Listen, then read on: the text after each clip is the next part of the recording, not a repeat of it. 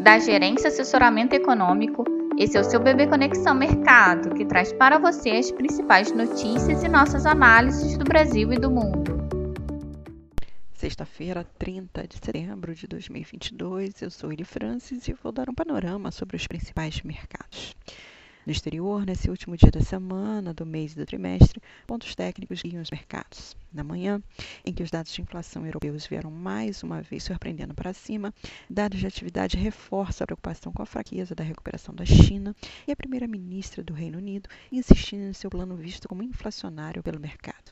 Investidores aproveitam as quedas nos preços dos ativos em bolsa e nos treasuries para recompor posições, o que faz com que os índices das bolsas operem em alta e as taxas dos treasuries operem em queda. Entretanto, destacamos que surpresas negativas nos dados americanos, como o PCE apontando alto acima do esperado, e possíveis revisões elevando as estimativas de inflação da Universidade de Michigan, além de discursos com viés mais hawkish, podem reverter a tendência de recuperação dos mercados observada nesta manhã. Em suma, esperamos um dólar forte frente às principais moedas e divisas emergentes, taxa dos treasuries em queda, bolsas e commodities em alta.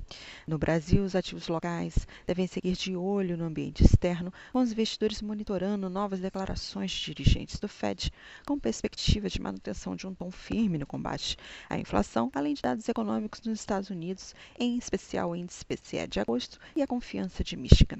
No fronte interno, os investidores seguem digerindo os últimos sinais advindos dos comentários de Roberto Campos Neto na coletiva do relatório trimestral de inflação de setembro, enquanto aguardam por um encaminhamento das questões fiscais.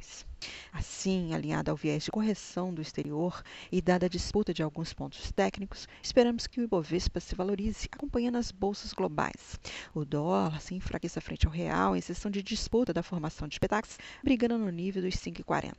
E a curva de juros devolva prêmios de risco, refletindo a queda do dólar e da taxa dos treasuries, além dos recentes comentários de Campos Neto, que não alteraram as apostas prematuras de corte de juros em 2023.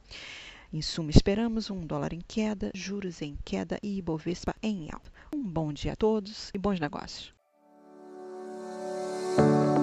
Por fim, lembramos que essas informações refletem somente expectativas e por isso a instituição não se responsabiliza por eventuais perdas financeiras.